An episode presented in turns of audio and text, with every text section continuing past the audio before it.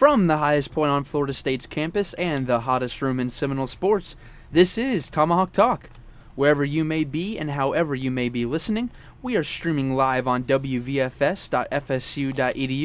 and are also on air locally on 89.7 FM here in Tallahassee, Florida. If you would like to call into the show, feel free to dial us up at 850 644 3871. And as always, if you miss this show or any other future show, you can always go back and listen to us on the Tomahawk Talk podcast, available anywhere you get your podcasts at. Be sure to like and subscribe to the entire V89 podcast network while you're at it. We greatly appreciate it. I'm your host, Luke Hazen, back with you on another Monday here in Tallahassee, where we can officially say it, boys. We are going streaking, baby. Woo! We are going streaking.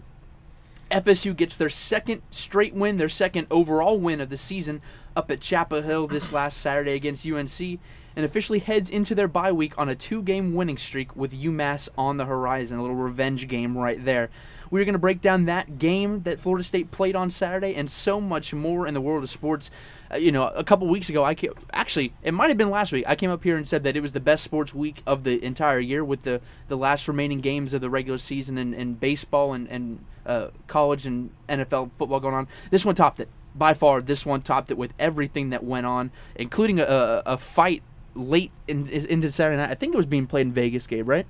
think so, yeah. Something like when you're has to uh, be. yeah when you're indecisive about where a fight was being held. It's always best to just chalk it up. Oh, it was in Vegas. Yeah. MGM or one of those those arenas there. Uh, but before we get at all that, Gabe, I kind of I kind of tipped you off there. Uh, joining me is my good friend and co-host Gabe Tisnes, as always. Gabe, how you doing, bud? Man, you, you you said it best. I mean, this was easily the best sports weekend in, in quite a while. I mean, fight on Saturday night just capped it off. All the all the action in, in college football and and Sunday as well. I mean, you start off with Formula One. It wasn't that great of a show, but um, it's always fun to watch that. And then NFL. I mean, from from 9 a.m. Eastern time all the way till right. 11 p.m. because of the, the lightning delays in the Chiefs Bills game. You had sports filled uh, every day basically, and and I, I tried to watch all I could, but I went to the beach on, on Saturday, so I missed a little bit, but I tried to catch up as, as much as I could as well. Well, I'm, I'm, I'm sure you, you enjoyed that beach time there as well. You know, I, I missed a little chunk of it too late su- Sunday night.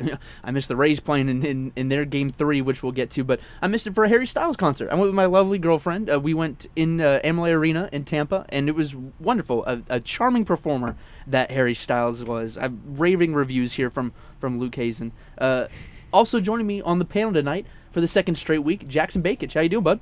I'm doing absolutely wonderful. And if I was any more happy, I think I'd be dead.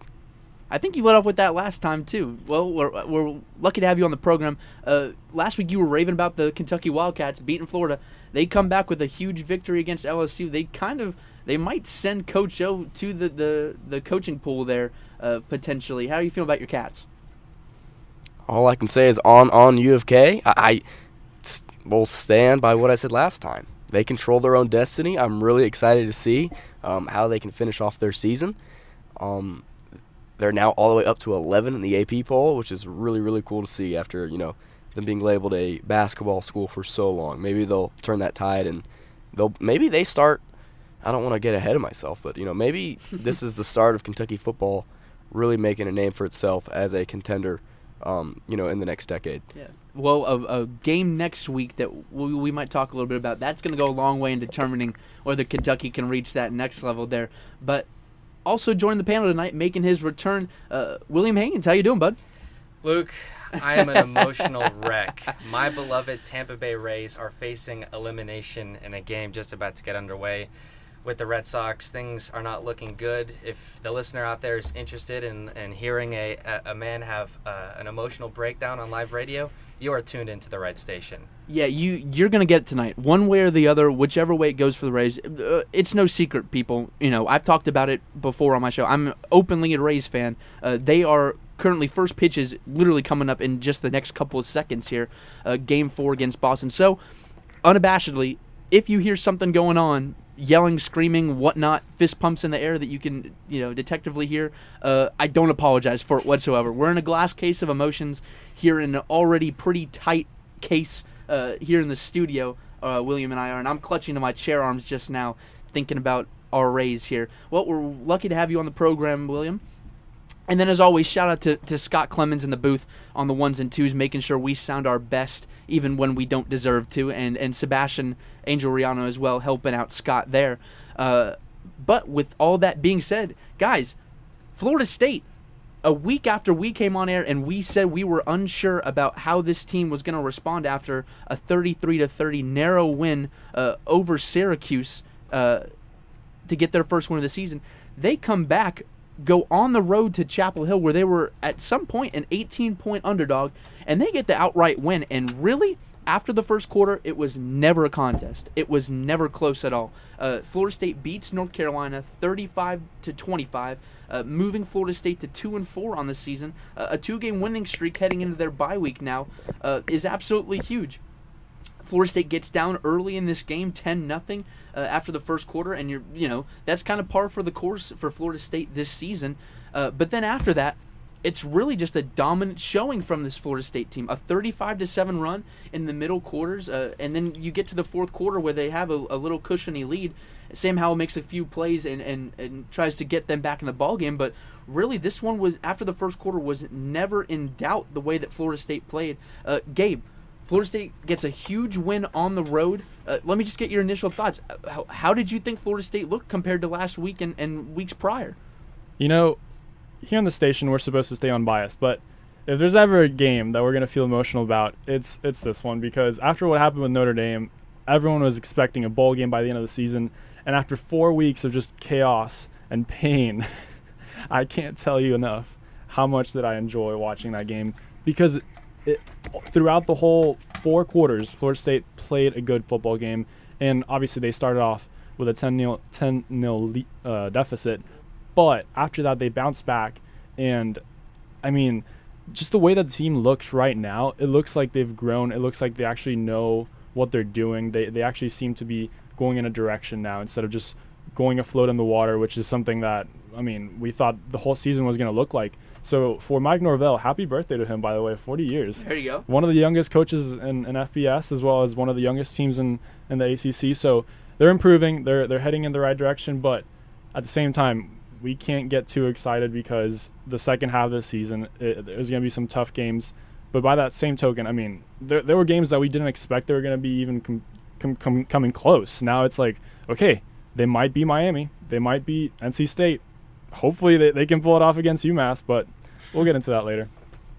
Yeah, quick shout out to Mike Norvell too, showing up uh, against uh, Miami for FSU soccer, women's soccer yesterday. Yeah. They get the huge victory over Miami, and he's there after boarding a flight Saturday night and, and, and showing up there. So shout out to Mike Norvell. Happy birthday to Mike Norvell. Uh, but William, I'll go to you. We were talking about it in, in, in pre-show here. Uh, just the the the performance by the offense and the game plan which they came out with and executed, it had to have been impressive for, for you at least talking about it. Um, in in the way they were able to execute what they wanted to do despite being down early and getting a couple punches.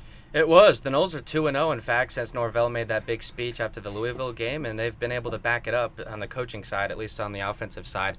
It looks like they took some things out of uh, some opponents that had previously beat uh, UNC, Georgia Tech, one of them. There was a lot of that mesh point, uh, RPO stuff, uh, and they really knew where the weaknesses in this defense was. They knew how to push the right buttons, and uh, the best this offense has looked, maybe under Mike Norvell.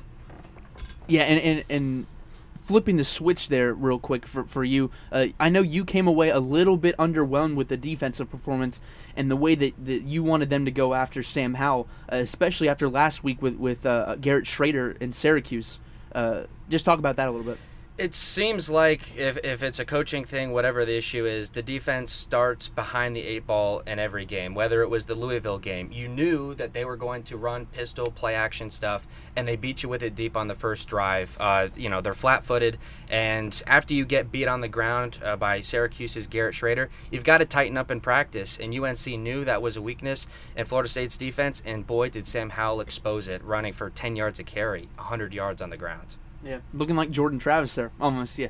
So a little bit more to be desired. Uh, you know, previewing the, the the rest of the schedule down the stretch. But Jackson, I'll go to you. You were on the show last week, and we were breaking down that Syracuse game and, and what we came away impressed with. And you actually brought up the North Carolina game from last year to sort of uh, compare those two in the way that last year's North Carolina game when Florida State pulled off the upset here in Doak, uh, it seemed almost a little fluky, a little bit like fool's gold in the way that Florida State was able to make some splash plays early on and then kind of hold on for for dear life as, as North Carolina came surging back and, and try to make a late push only to drop a, a inconceivably dropping a ball there that Two would, in a that row, would have- yeah. that would have put them in, in, in a great position.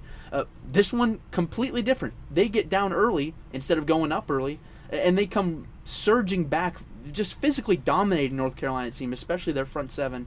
Uh, talk about what you saw out of this performance against North Carolina compared to the couple that we had seen uh, Syracuse last week and, and North Carolina last year, and how far this team has come since then. Well, first I want to piggyback off of what Gabe was saying. You know, we try to stay objective here, but just as a, you know, I think all of us here are Florida State fans. Um, it was the most enjoyable Florida State game I have watched in a while. It, it, it felt as though it was the most complete game that Florida State has played since maybe 2017. It felt as though they controlled the entire game since taking that 14-10 lead in the second quarter. And receivers were winning one-on-ones. Secondary, the secondary kept blown coverages to a minimum, and the offensive line, yes, the offensive line controlled the line of scrimmage in one of the best performances that I've seen in them from a while in a while, Yeah, especially on the running side of the ball. Yeah, absolutely. I mean, Gabe, you talk about one of the best performances Florida State's put out there. Certainly, I think this is the best game that they can point to under Mike Norvell as just a complete, solid, good football win on the road. Uh, and it there's no secret that coincides with Jordan Travis uh, playing possibly the best game we have seen him play uh, as a Nole here in Tallahassee. Uh, talk about his performance and, and what he, how comfortable he looked compared to, to previous outings. I mean, the Noles came in as 18 point underdogs on the road. Mike Norvell got his first road game, road win of the season. And, and frankly, I mean, it has to come down to Jordan Travis's heroics. As much as we want to talk about the rest of the team, he led the way on the offensive side of the ball with over 100 yards on the ground only. I mean, he had five touchdowns combined. But throughout the whole game, he just seemed very composed. He seemed like he knew where to go with the ball, and he, he never made any mistakes because that's the thing with Jordan Travis. He plays so aggressively, he's bound to make a mistake at some point. But this game, he, he never threw the ball where it didn't need to be, and he always kept the Noles at a manageable third down at least. Um, and obviously, the offensive line helped him out so much. I think that's where what really made him comfortable as well. They, they didn't allow a single sack, and the Noles played pretty mistake-free football. And I think that's what we, we forgot about uh, with the Seminoles is we were trying to figure out what's the magic formula to winning when they were 0 and 4. But at the end of the day, football is about making less mistakes than your opponent, and I think Florida State did that. And once again, seven of ten, seven of ten on third down. I mean, we, we were talking about how bad they were on, on the best, on the most important moments of the game, and they've been absolutely amazing ever since the second half of the Louisville game. They were three of three on the red zone as well. I mean, the defense is still a work in progress in that end because they they allowed I think seven of something, seven of twelve, which is not great, but the defense just stepped up when it needed to, and it wasn't necessarily a bend of break, bend bend but don't break, but I mean the Jarrian Jones interception that that's something that that any Florida State fan looks at and and they just they ask themselves when was the last time a DB made a play on the ball and got an interception? I mean, it's been a while. Yeah, absolutely, and, and one thing that I think helps with that third down conversion and making Jordan Travis feel comfortable, William, uh, is the fact that Florida State, for maybe the first time all year, looked to be winning some one-on-one man coverage that they were played in. Uh, the receivers helping Jordan Travis out a little bit. They had some open receivers underneath allowed, and thankfully UNC had a lot of drop passes. But it did seem like when they tried to go to those intermediate or longer routes, that they were able to to play some good man coverage. And uh, with the way this pass rush is playing, that's a really good combination. Yeah, and and Jackson, you know, for the second straight year for North Carolina, looking at the other side real quick, uh, dropping a game to, to Florida State.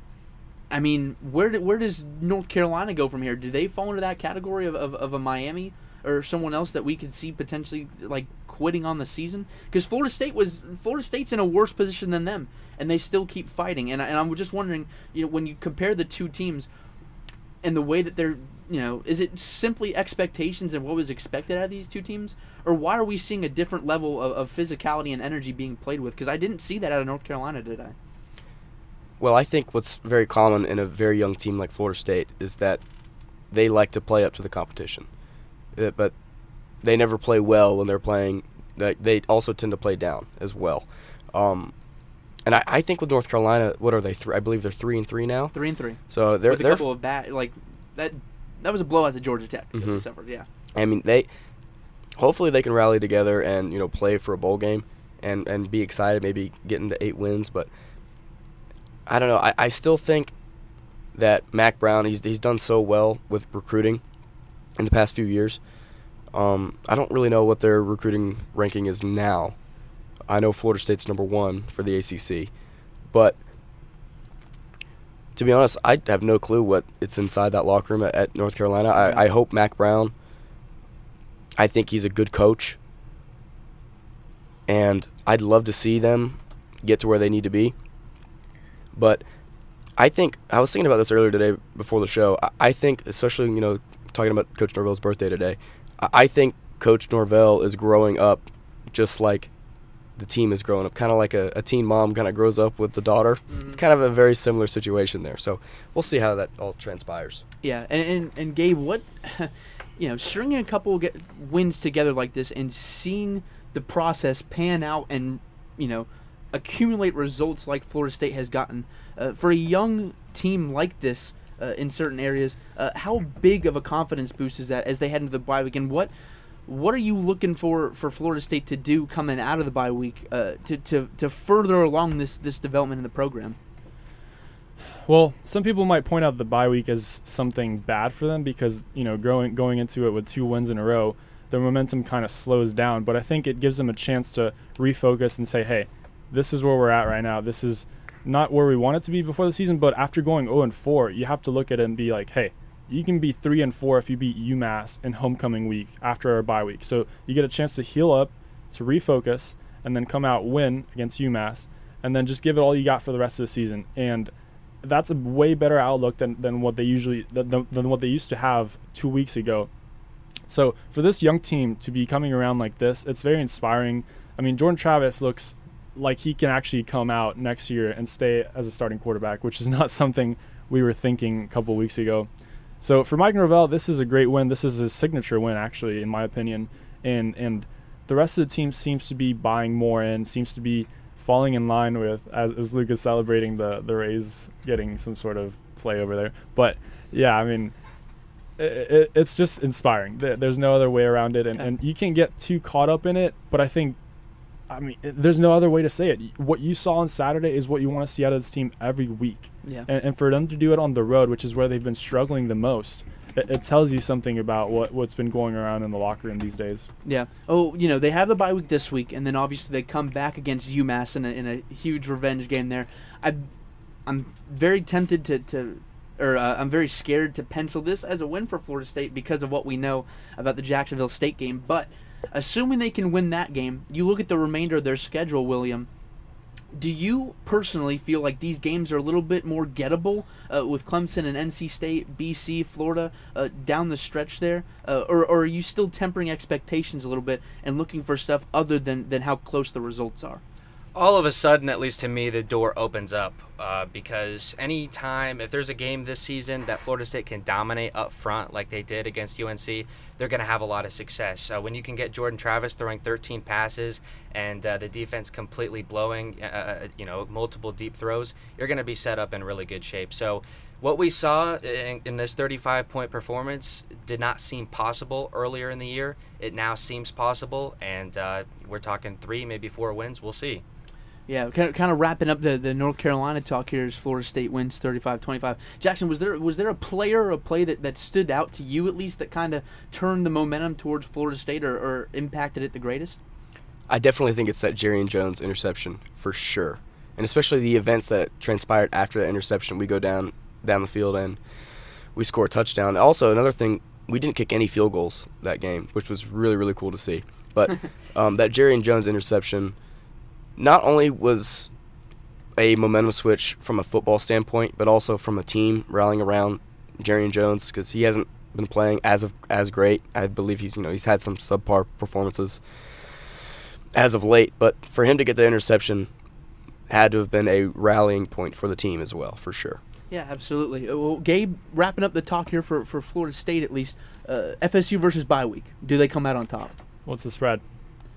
That's Florida really State matters. six, a little less than a touchdown. Yeah, they, they can cover. no, but actually, I want to ask y'all. Yeah. Four and a half wins this season. What are you taking? Over under? I'm still going to take the under. Hmm. Still going to take the under just just on surface on on face value. Obviously, we're going to know a little bit more about these these these teams in NC State and Clemson and BC uh, a little bit further. I mean, Florida State has you you know a bye week in UMass, so I I, I think we're going to have to wait to see where those other team seasons are at and Yeah. whether they're in in a, in a position like that. But I'm still going to temper expectations a little bit and go under. What about you, William? I'm gonna go under only because we have more proof uh, of them playing not so good than them playing good. Uh, there is obviously that potential that you could start the wave here and really catch some momentum. I think we ca we're, we're all in agreement that UMass is as close to a pencil to win as you're gonna get this season. Um, NC State at home, that's gonna be a tough game as well. The Miami game was one that I've always looked at because they've lost their quarterback. It seems like they've they're already a bit checked out of this the season, and it's a rivalry game. Um, so I'm thinking maybe you get to four, and uh, th- that five is a little less likely to me. Yeah, you kind of, you, you, and I'll get to you real quick, Jackson. But you know, D'Eriq King obviously being out for the season is huge for Florida State's expectations in that game. But I, I think you kind of uh, punted on on assuming four, or, you know, f- that fifth win. Uh, that was kind of necessary if you want to go five and seven there. Uh, you forfeited that when you lost to Jacksonville State. That's so you're- exactly right. So you're playing keep up from there on out. Jackson, what are your outlook for the rest of the season as Florida State heads into the bye week? I mean, this is my prediction. I, I think Florida State gets the win versus UMass, so have us at three and four. I think we. So we have Miami. I believe Miami is a pretty uh, not a sure win, but I think I think we beat Miami. Okay. I think it's a big game. I think the team will play to the the best that it can do. I'm really excited for that game. Last home game of this year. I think we get one win out of the Clemson, NC State, Florida games. I think one. I think we'll be five and six going into Florida. All right. Sheesh. So I, I don't know if we're gonna beat Florida. I, I don't think we will. I hope we do, but um, five and six is what I'm thinking going into Florida. All right, we shall see uh, as we kind of zoom out a little bit towards what was an absolutely crazy. Aside from Florida State pulling off an upset of their own, uh, we probably had the biggest upset of the entire uh, season so far, as Alabama goes down to Texas A&M and loses on a last-second field goal. Texas A&M really kind of worked Alabama, not worked, but they held the lead for most of the game. They jumped out to a really early lead and kind of held on for dear life as they went back and forth in that fourth quarter. But Jimbo gets his signature win that he promised the boosters before this season that he, he said we get we're gonna get their their butts in at home and he makes he makes good on that. I believe it was 33 to 30 was the final or 36-33 uh, somewhere along those 41 lines. 38. 40 Oof. Yikes. But um man, listen, that's what truly I mean, that's a true marker of, of what has been a col- crazy college football season. When you have Alabama losing to unranked teams for the first time since I think 2000 whatever. Seven? It's, It's been 100 games. it's it's been a ridiculous amount of games, but Texas A&M gets the win over Alabama, William, and that kind of pushes Alabama to a position that they haven't been in in a while this early on the season. They had a loss to uh, to Auburn a couple uh, years ago. They also had a loss to LSU a couple years ago, um, late in the season there. But we're about, I mean, we're midway through the season, and Alabama is looking at needing to run the table uh, if they want to get into the college football playoff. Am I wrong? For the first time in a while, Alabama has found themselves on the outside looking in. I think the reality, at least to me, it was going to come down to the Georgia game and the SEC championship. I think even with this loss, it's a, it's a safe bet to say Alabama has the SEC West uh, pretty locked up, so they go and, and will likely play Georgia. And so whether it's going to ride on that game, whether they lost uh, Saturday or not, in my opinion. Yeah, Eh, Jackson. Looking at Alabama too, you know, despite them being the number one ranked team, I, I found a couple parts of it to be kind of underwhelming. Bryce Young has been sensational in, in my opinion. I think he's been a really, really good uh, quarterback for Alabama. But on the defensive end, they they came in. Uh, you know, people around the Alabama program and, and, national reporters to start the season were raving about this this newly restocked Alabama defense that after a COVID year came back full uh, full spring full fall practices uh, they were supposed to be uh, kind of helping Bryce Young along the way as he found his way through this season uh, but they've done anything but that giving up 41 to the, you know an A&M team that was really struggling to score uh, coming into this game so uh, just let me get your opinion on, on what you've seen out of Alabama's defense and I mean, Bama's defense, I mean, historically has just been so good, and I think a lot of times we put them on such a high pedestal. But 41 points to Texas A&M, that is obviously a subpar performance from Bama. But it's football. I, I think days you're just going to have bad days, and I, I think obviously this doesn't impact him as much on defense because the crowd is quiet. But that crowd at, at Kyle Field is one of the greatest in all of college sports. Um, more, this, I believe it was the second largest attendance Yep. in that stadium's history that night. So, uh, kudos to the 12th man out in Aggie land.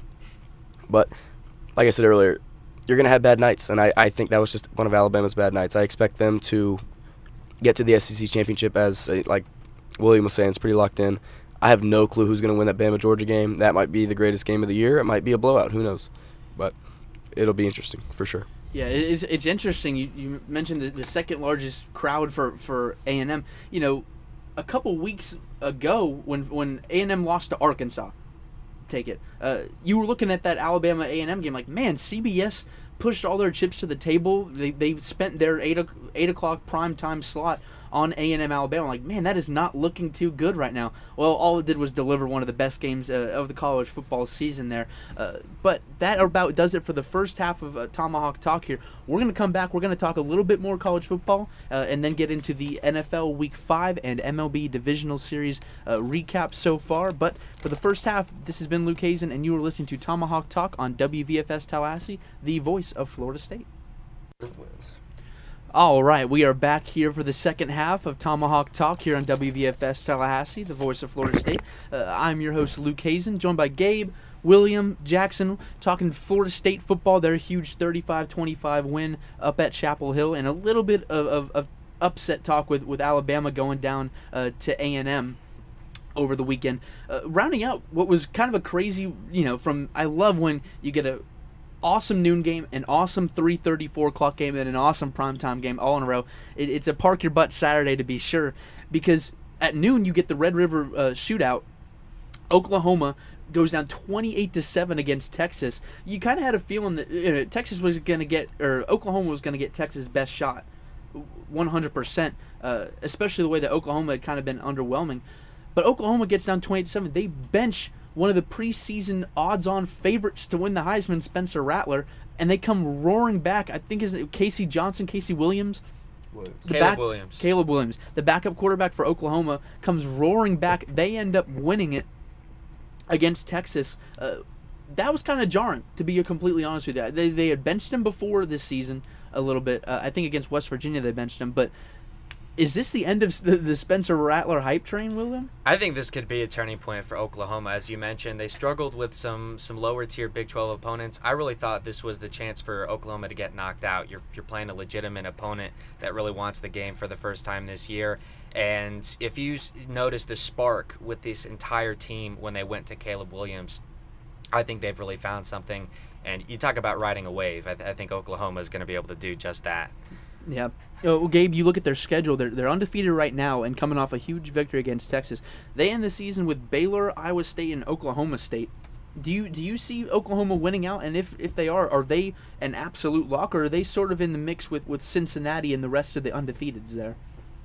I'm tempted to say yes because I think this might be the year. You know, with Alabama struggling a little bit, obviously with Texas A&M, Georgia, they look like the best team in the country right now. But who knows by the end of the season when they have to play Alabama how they will actually look.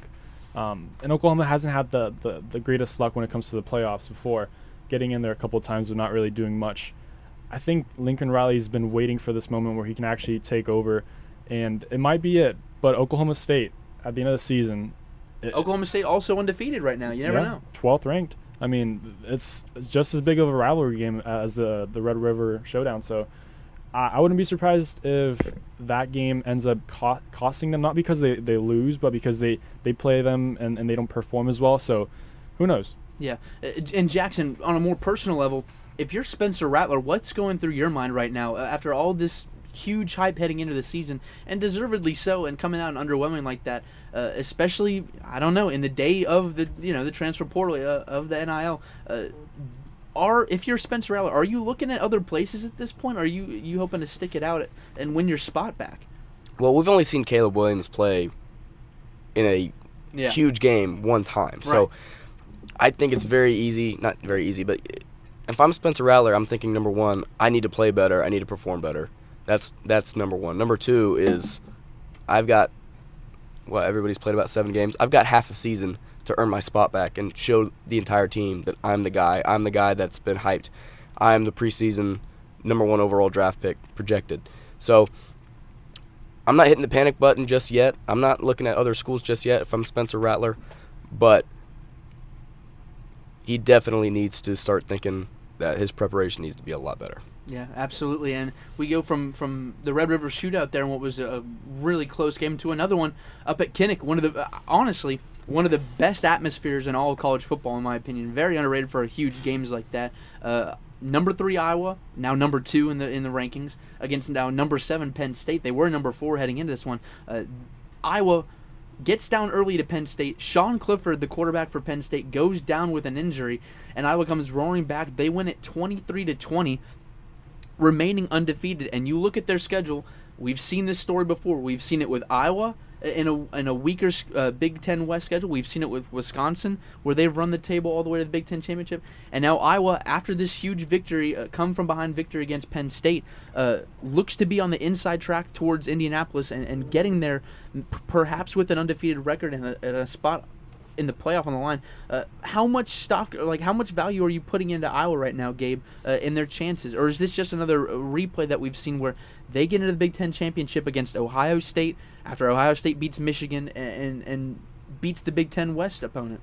I mean, they control their own, their own destiny. Like we were talking about Oregon at the start of the season, and then they lost. So I mean, it's up to them to, to, to finish this, this the job out because if they lose one time, they're they're not gonna even come close to, to Right. coming in. So as long as they win out, I think they'll they're gonna have one of the best arguments for for, for coming in there. And I think with Oklahoma, with with Iowa, with Cincinnati, there's a lot of teams that are on the outside, kind of looking in. Um, they're not accustomed to being in this position, so I'm really interested to see how they they they react to being in this position now. Um, but I mean, with with Alabama and Georgia, kind of looking into to, to, to coming off at the the SEC you know title game at the end of the season, that might just end up outdoing one of those three teams. Yeah, we shall see. And then last thing I wanted to get off my chest about college football a little bit. Uh, like I said in the opener uh, when talking to Jackson, uh, Kentucky absolutely dismantles LSU, giving LSU I think their third loss on the season or fourth. Uh, one or the other, they're, they're on they're on pace to, to for a losing record under Coach O. Uh, William and Jackson, real quickly. Uh, like I'm, I'm not making this up, right? Like two years ago they were the national champions of college football, and now to see how far this program has fallen, uh, is Coach O on his way out? Is this the last we will see of Coach O at LSU this year? I think it would have to be. It, it's like LSU has defaulted towards their, their pre Joe Burrow days. Is you know they can't really move the football, not really explosive. They don't do anything particularly well. Um, so I, I think if anything, we're seeing that Joe Burrow and Joe Brady's season uh, was more of an outlier, if anything else. And uh, they are in too uh, good of a, a talent recruiting pool in the state of Louisiana uh, to relinquish any more territory to Alabama. So if there's a move to be made, you got to make it quick. Yeah, absolutely. I, and, I feel bad for Coach O because I, I, I, I do like him to, to some extent, I guess. but Jackson, it, it really does feel like just it was this huge confluence of events with Joe, both Joe Brady and Joe Burrow getting there at the same exact time and linking up for just a special college football season, uh, rather than uh, LSU really being a, a, a dominant program there. Uh, what what what do you think went wrong at LSU? Well, I- think most people knew that the 2020 season for LSU was going to be a down year. They had a lot of um, players go out to the NFL, and I would also argue that 2021 this year is kind of, is kind of like a year one for Coach O since the national championship. Like you can start evaluating Coach O since his national championship as you know where is this program going. So I like to see him come back next year to see what Really? he can do. I do. Um, Because we saw I Coach think- O I think- before before Joe Burrow too. Like we, we like we. I feel like we've gotten a big enough sample size and, and a big enough trajectory that LSU is aiming towards to, to say like, hey man, if we don't stop this pretty soon, especially with some of the off the field stuff they've had too, like we're gonna have to pull the trigger sometime on Coach O. I did, that's you know I, I just think a national championship carries so much weight, and I know that Joe Burrow and Joe Brady they came together and they did something special, but at the end of the day, those are still Coach O's wins. Coach O has to be the manager of those games. So I, I really think you start evaluating him next year. If they play bad next year, you definitely pull the trigger. You, you have him on a short leash. If it, short leash, excuse me. Um, you know, if they're two and two, two and three at the start of next season, that's when I'd pull the trigger. I, I just think a national championship carries that much weight. Yeah. To me, if Coach O ca- carried so much of the water in that national championship season, to me, it, why are th- why have they dropped off so steeply? You know, if he was a, had a hand in that offense being so explosive, why have they fallen so far? Yeah, I, I mean it, it, it is night and day looking at the 2019 compared to not just after the fact, but before the fact when Coach O was there. It's you know when, when they were running Danny Etling out there as, as quarterback and, and struggling on offense. Uh, even the season before 2019 with Joe Brady, Joe Burrow was there. They put up a goose egg against Alabama. I I I can't help but feel like that like that was consequential losing Joe Brady like that but we shall see. I I have uh, n- you know nervous feelings about how how long Coach O is going to last there, especially with Florida on the horizon, with Alabama still on the schedule, Ole Miss, Arkansas. Like they have a daunting task ahead of them if they want to you know scramble for a winning season. Uh, but we shall see down the line what LSU does there.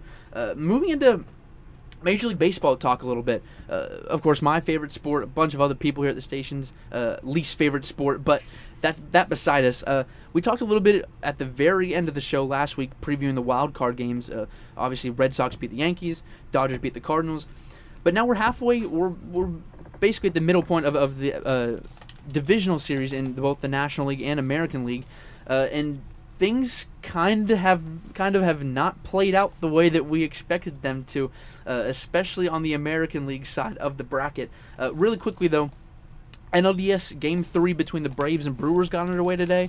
Uh, Braves pitch a shutout against a really struggling Milwaukee offense. William, uh, Freddie Peralta, one of the, I mean, one of the three aces that the Brewers were able to, to wheel out there on a uh, given basis this year for the Brewers. He's pulled after just th- four innings of work, after uh, four shutout innings of work, uh, and then they immediately give up a three-run home run the next inning to Joc Pederson.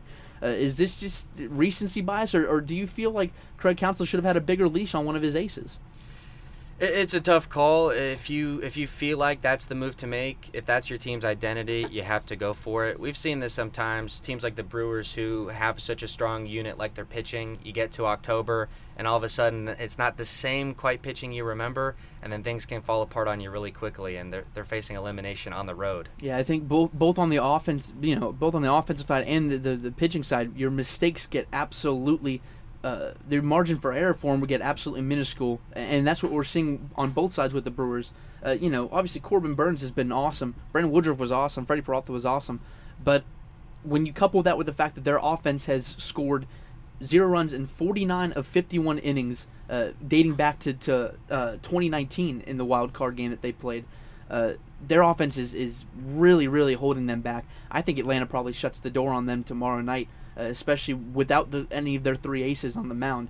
But um, moving on from that series to probably what was last night the game of the MLB postseason so far.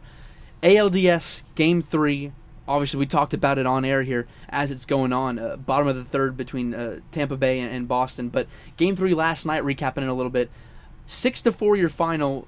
Christian Vazquez, the catcher for the Boston Red Sox, hits a walk-off two-run homer to give the Red Sox a 2 to 1 series lead over the 100-win number 1 seeded Tampa Bay Rays in this series but it's the play, the top inning, the half inning before the walk-off home run that I think has everyone up in arms. If you're in Tampa, uh, you know, shouting that that's just baseball. If you're in Boston, uh, Kevin Kiermaier with two outs in the top of the 13th comes up, hits an absolute not bomb, but but hits what if it was a foot more is a home run to give the Rays a two-run lead. Instead, it caroms off the wall. It hits off the right fielder Hunter Renfroe, bounces back into the bullpen for a ground roll double, and with a runner on first, Yandy Diaz for the Rays, he does not score from first, which he would have if it had just caromed and bounced off of Renfroe anywhere else. Uh, instead, The Rays go down empty. They then get walked off in the latter part of the inning, and the Rays lose six to four.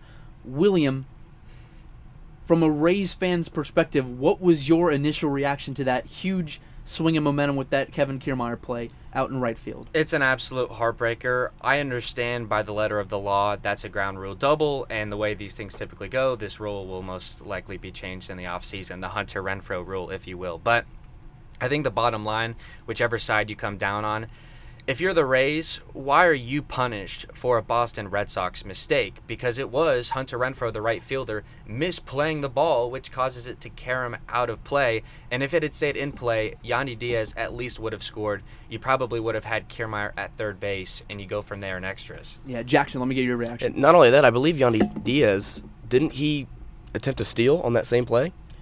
There was a Manny Margot steal a couple Okay. innings It was it was three two two outs, so Yandy was probably going on the on the Yeah, run. the there. Rose Yeah. running on the play. Yeah. And so I, I think the umpire's discretion, at the very least, he should be able to go home on that. That's that's what bothers me as well. It's not only the rule, but um, the steal should predicate that the run should be able to score from second. That's what bothers me. He was almost about to touch home plate when that ball went over the wall, which is Yeah. infuriating. it, it's infuriating from a Rays fan perscri- perspective, but at the same time, I can't get behind the idea of giving the umpires discretion in that situation. Because I know if I'm on the other side, if I'm a Boston Red Sox fan and that ball is played and is ruled the way that it's ruled, and they go and ask the umpires subjectively, I mean, we know how these guys call balls and strikes at the plate. If you give them even more leeway to make a judgmental call on that, a subjective call on that, and it doesn't go your way, that opens up a whole can of worms, even more so than MLB is having to come out and explain right now. I think I hate it. I hate it. I hate the position that it puts the Rays in, but that like that's just one of those quirks that those stupid rules that, that you see in, in postseason baseball that get magnified. ma- they get magnified by the fact that the Rays are even in this position because that brings you to the point that the Rays offense, which was number one in, ma- in major leagues all season long, has really underwhelmed since the first inning of Game Two, uh, when when Jordan Luplow for them hit a grand slam. Uh, they're they're one of three of their top hitters: Nelson Cruz, Brandon Lowe, Mike Zunino. I mentioned this when we were talking about the game before. They are combined I think four for 39 in this series with 17 strikeouts. That is not going to fly from some of your best hitters. So, William, I ask you, in this game that we're watching right now, uh, what are you looking at to see if the if the Rays can shift momentum, if they can get this win uh, and head back to the Trop for Game Five? Got to hit with runners in scoring position. You go as far back as last October, and that has always been the bugaboo for this team. Uh, they, they seemingly lead the, the majors in on base percentage and runners on every year. There, there's no shortage of base runners with this team, but when they get on second or third, it seems, especially in big moments, it seems to be something where they can't drive them in. And especially during this time of the year, you've got to be able to just get those base hits to get those runners in. And the Rays have absolutely not been able to do that. 20 strikeouts in game three. compared to the eight for Boston. Like that that's been the, the Boston is absolutely out hitting. I think they had leadoff hitters on for the first six or seven innings of the of the of the game yesterday. Boston did, and that pressure, especially in the postseason, is so so valuable to put on a on a pitching staff like the Rays. Jackson. I've been playing, or I don't play anymore because you know I'm not that athletic. But uh, since I was a young kid playing t-ball, coach pitch, coach pitch, really, two out hits win championships. And it doesn't matter if you're playing coach pitch, if you're playing high school baseball, if you're playing in the major leagues. If you can't hit with two outs, especially with men in scoring position, you're not going to win unless everybody in your lineup is hitting a home run every game. two outs, two strikes. Boston's just been that much better of a team with two strikes. It feels almost inevitable. When the Rays hitters get to two strikes, it's going to end up in a strikeout most of the time. They were one of the top teams in Major League Baseball when it came to striking out. Uh, so that's going to be something to look forward to. Uh, and then one last thing with, with Major League Baseball and, and, and their divisional series. Obviously, White Sox Astros, another ALDS uh, series, uh, got postponed today. They'll play game four tomorrow. But tonight we get Dodgers Giants game number three. William, uh, Alex Wood taking the mound for for uh, the Giants. Max Scherzer taking the mound for the Dodgers. Scherzer coming off a little rocky of a start in the wild card game. He only went four and a third innings. So what are you looking at tonight? What are you looking at as an X factor uh, to see who's going to win this game? I, I could see if Max Scherzer really turns it on, uh, that game could really go in LA's favor, and I really think this game could could decide the series because if the Giants win, they retake home field advantage. If the Dodgers win, they you know put the put the Giants on the brink of elimination with another game at Dodger Stadium. So uh, really a must win for both teams here in Game Three. Yeah, it's it's a, I think it's more of a must win for the Giants in that Yeah, I would agree. if if if you win this game, you go up two one, and you get to fall back on the fact that if you lose Game Four, which it, I mean it, it's completely possible they could, uh, you get Logan Webb at home for a Game Five, who was absolutely phenomenal, seven and two thirds innings, shutout baseball against the Dodgers in Game One. Uh, Jackson, do you do you have an opinion on that? Yeah, so that that's what I love about the unpredictability of playoff baseball. Um, I saw, I saw the stat last night. The winner of Game Three in a game in a uh, Five games. in a five game series, yes, the wins only about fifty four percent of the time, which is obviously which is what you expect. But I believe in basketball, the winner of a game five in a best of seven series wins around three quarters of the time, and that's what's really cool about post post season baseball to me. Yeah, there's home field advantage because obviously there's different uh, field dimensions and stuff, but the fact that you know there's always a different starting pitcher, there's so many different things that can go on in a baseball game. Um, that's what's beautiful about postseason baseball. Yeah, it- it certainly isn't the home field advantage that you would see from, from football or maybe basketball. Uh, road teams win a lot more than than you'd think uh, in postseason baseball. There, uh, Gabe, I know that you're looking over. You're you're loving this. Uh, the the reactions from William and I uh, Uh, watching the Rays right now. It's just a, t- a great 10 minute refresher for me. I get to like, you know, think about my day, what's been going on and I mean your your reactions are just really funny in general. I, I, I don't know what you guys are going to do if the Rays lose, so I'm gonna stop watching baseball forever. That's what I'm gonna do, Gabe. Fair enough. If if they lose, and, and you know, as we wrap up our, our Major League Baseball talk here on Tom Tomahawk Talk, uh, it's 0-0 as Rafael Devers throws a ball to first. We go to the bottom of the third. It's 0-0. I'm at the edge of my seat right now. I cannot stand postseason baseball sometimes, uh, but alas, we have to get to the NFL. And what was a, a, a interesting week. Not a whole lot of, of thrilling close games, but there was one in particular that we'll get to in a second.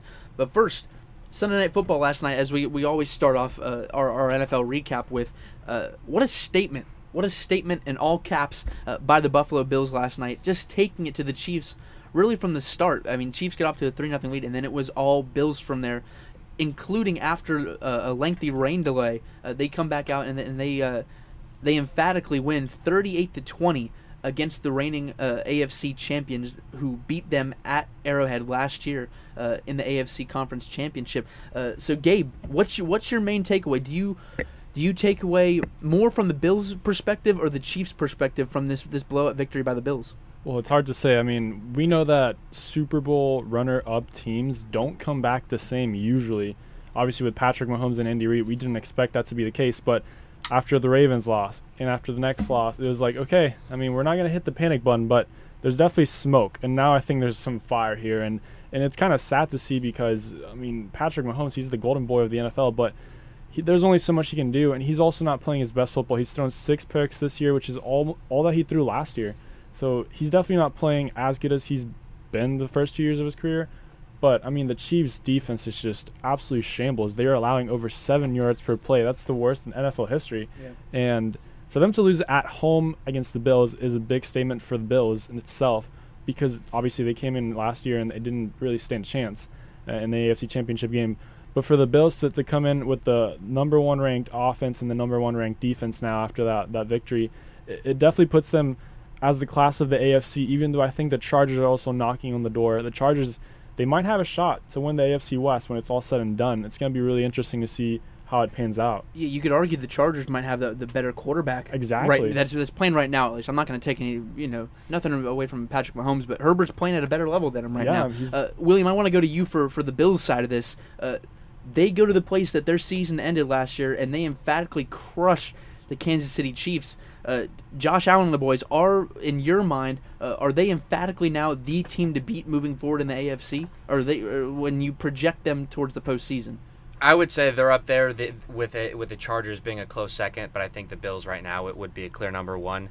Something for the Chiefs that I would say as well, with how good the Chargers have looked, they need to get their act together in a hurry because if they're not able to win this division and they're having to go on the road in January with no games at Arrowhead, what is this Chiefs team? What is Right. their chances to advance? We we haven't we haven't seen it so far under Patrick Mahomes. He's had home field for every single game of the postseason. I believe they've been the number one seed uh, dating back to 2018, 2019, 2020. They've been the home team. They've never had to play outside of Arrowhead in the postseason. Uh, Jackson, what what in your opinion? Uh, what would home field advantage do for the? I mean, obviously it's huge in, in football like that, but uh, when you compare maybe the, the, the, the Bills to a Ravens or a, a Chargers, uh, where where do you see them fitting into that mix? Are they uh, absolutely above the rest of the AFC, or you know, are we gonna have to wait a couple weeks to find out there? You know, had the Chiefs lost in a close one, I definitely think. I definitely think that the Chiefs definitely don't need to hit the panic button, but they lost by 18. It, it did not look pretty.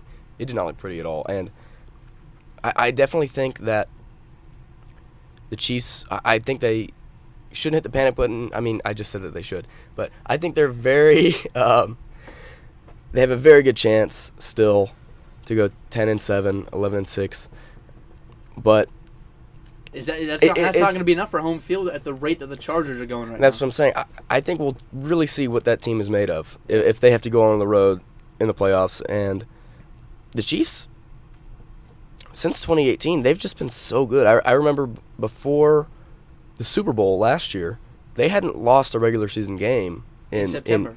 In, in September, and no, I'm just saying they hadn't oh yeah, going into that. Um, I think they lost maybe the first game of the year last year, and then they won however many straight. Or they they lost really early on, then they won, but they're not prone to losing games. And now all of a sudden they're they're losing games left and right. We'll really get to see how the Chiefs are going to respond. Yeah, Gabe. I know through. you had something. What's really worrying me about the Chiefs is that they have over two years of offense now on tape, the rest of the NFL.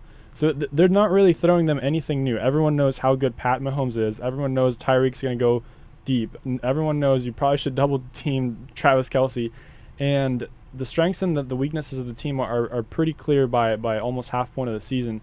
The offensive line has been a little bit better, but you lost left guard Joe Thun- Thuney, something Joe like Thuney, yeah. Thuney. So that's going to be a big important chess piece that, that might not be available in the next couple of weeks. And their their, their schedule does not seem to get any easier. Um, I forgot who they're playing, but I was looking at it before the the, the show, and it, it looks daunting. And Clyde Edwards uh, Clyde Edwards Helaire also MCL sprain. Yeah. you know, he might be out, and and the running game has not been there for them, even with CEH, uh, as much as you would expect. So it's really down to Mahomes. And and the thing that I think the Chiefs had over any other team was obviously a little bit more so the talent, but now the the Chargers are catching up, the Bills are definitely catching up, and and now it comes down to the coaching and the experience. And with with the Bills, I think they definitely have the experience going all the way to the AFC Championship game last year. And definitely seems like Sean McDermott is is kind of making a statement as, "Hey, I might be coach of the year by when when the, season's over." Yeah, well, we shall see. I think you point out something really, really uh, good, Gabe, with with the Super Bowl runners-up. Not only were they the Super Bowl runners-up last year, They got they, thrashed. they they they got thrashed, but they went to a Super Bowl before that. There's a lot of yeah. miles, especially on that defense, which they've tried to keep together. a lot, Especially the secondary, they've tried to keep it together. Uh, Sorensen gets burnt for a couple touchdowns last night. It just move, seems like they're moving in slow motion right now. Uh, so we shall see about that. But another really, really fun game yesterday. Uh, I mean, the second half, these two teams just exploded for points. Uh, Chargers, Browns. Chargers get the win, but it was kind of disappointing seeing William the, the the refs come into the equation so much. There was a huge pass interference that went against Cleveland late. Uh, that looked like Mike Ev- or Mike, sorry, not Mike Evans. Mike Williams just shoved uh, the corner, the Cleveland cornerback to the ground. They call that pass interference on Cleveland. Uh, just how disappointing is it for a game like that that was really, really fun to come down to you know the refs making a call or two like that. Seems to be what the NFL does best, right? And Yep. in those big moments and those big games, there's always an official in the way to break it up, and especially in a game like this with so many points, uh, so many more deeper plays, more room for the officials to come into play. Yeah, and Jackson looking for this Cleveland Browns team. Obviously, they drop another uh, drop another game here. They're three and two on the season, uh, with Baltimore playing Monday night here. Uh, but it seems like you know as, as many points as they scored. Uh, this is a big week coming up for them. You get a, a Oklahoma showdown between Baker and Kyler Murray uh, next week. The undefeated, still undefeated Cardinals uh, beat San Francisco, but. Uh, is this a make or break week for the Browns? They could drop to 500 uh, if they don't get something together here at home next week against Kyler and uh, the Cardinals. I don't think so. Uh, I think Pittsburgh obviously has not looked good at all. Um, and they they'll play Baltimore again, I believe, right? They're going to play them two times. They haven't yeah, played it all this year. Yes, I'm saying. So it's still early on in the season. I think you know teams. We still have to remember teams have to grow over the season, and sometimes it's all about playing hot at the right time, and that's at the end of the season. So for the Browns, I see them. I still see them winning the division, um, but definitely if they lose to the Baltimore Ravens, they should probably reevaluate and see what they're doing wrong, and definitely move on from there. Yeah, and, and Gabe, I, I actually want to move to something right before we wrap up the show Oh, here at eight o'clock.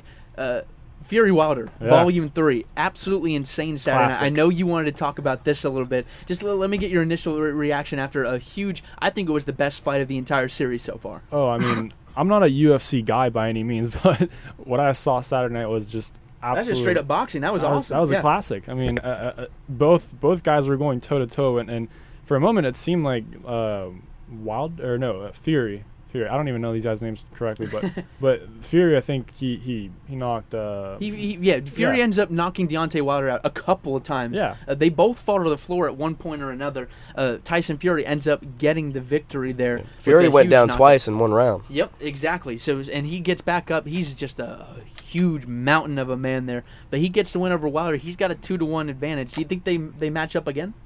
oh man, I didn't even think about that. I thought I thought the trilogy was said and done, but it could be. Make it a best of five. Make it a, a best of seven. Why not? Uh, but I think that is going to do it for Tomahawk Talk. I just want to get your thoughts on that real quick, Gabe. Yeah. Uh, I know uh, it was an exciting fight for me at least. Uh, but that has been this edition of Tomahawk Talk. Uh, I'm your host, Luke Hazen. Uh, thanks for joining me, Gabe, William, Jackson, Sebastian Scott in the booth. Tampa Bay Rays on my phone right here. Thank you for, for coming along the ride there, giving me a heart attack every waking moment of my life. Uh, but that is about it. You are listening to WVFS Tallahassee, the voice of Florida State.